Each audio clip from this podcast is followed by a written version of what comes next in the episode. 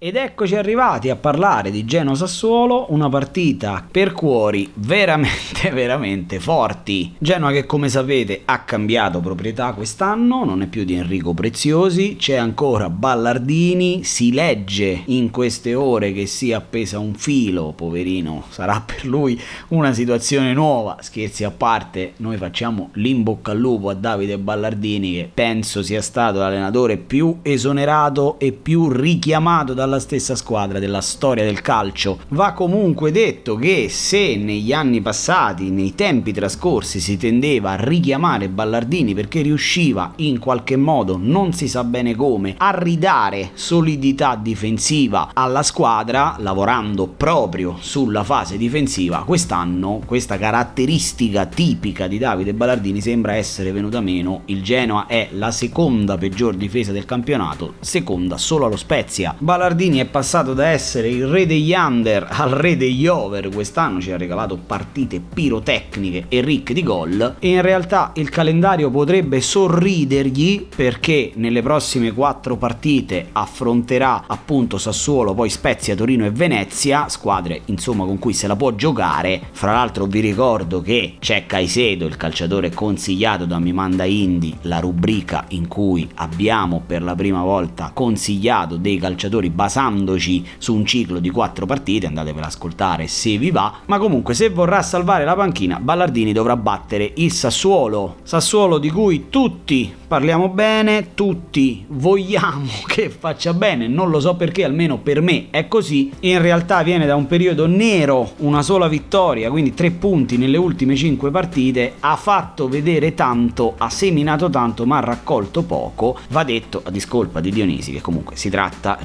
ricordiamolo, di un allenatore esordiente in Serie A e che raccoglie l'eredità di un allenatore molto molto impattante come Roberto De Zerbi. In ogni caso, Ballardini vorrà salvare la panchina, il Sassuolo vorrà mettere tre punti in cascina. Sinceramente mi aspetto una partita aperta dove varranno e peseranno molto alla fine le individualità e sotto questo punto di vista il Sassuolo parte leggermente avanti rispetto al Genoa che fra l'altro ha tre quarti della difesa in dubbio e comunque non al meglio della condizione. Ecco perché partiamo dallo sconsigliato che purtroppo il portiere del Genoa, Salvatore Sirigu, un portiere secondo me tecnicamente ineccepibile ma l'anno scorso già mi ricordo ricordo le sue tantissime facce di disperazione quando il Torino prendeva le imbarcate. Quest'anno, poverino, la storia sembra ripetersi al Genoa. In ogni caso, da un lato è un portiere che può portare sempre buoni voti per il modificatore, però il Sassuolo ha veramente, veramente tante frecce al proprio arco per mettere